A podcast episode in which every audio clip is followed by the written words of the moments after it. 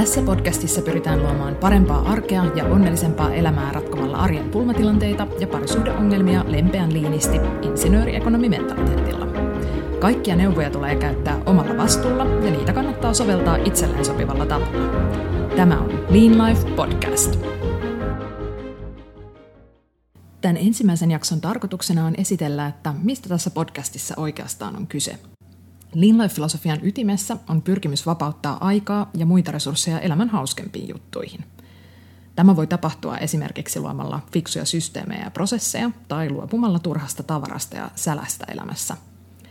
Koska parisuhteella on usein merkittävä vaikutus ihmisen onnellisuudelle, on tärkeää myös ylläpitää sujuvaa suhdetta kumppaniisi. Me suhtaudutaan teknologiaan erittäin myönteisesti ja pyritään hyödyntämään sitä mahdollisimman paljon arjen hallinnassa.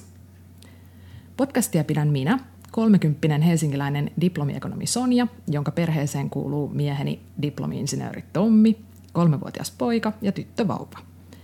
Me ollaan oltu Tommin kanssa yhdessä nyt jo 11 vuotta ja asuttu yhdessä 8 vuotta. Näiden vuosien aikana me ollaan myös asuttu ulkomailla sekä yhdessä että erikseen, ja me ollaan jo useamman vuoden ajan kirjoitettu yhdessä Tommin kanssa Lean Life-blogia, jossa jaamme itse testaamiamme keinoja arjen helpottamiseksi ja parisuhteen parantamiseksi. Tässä podissa viisastellaan siis kokemusasiantuntijuuden syvällä rintaäänellä.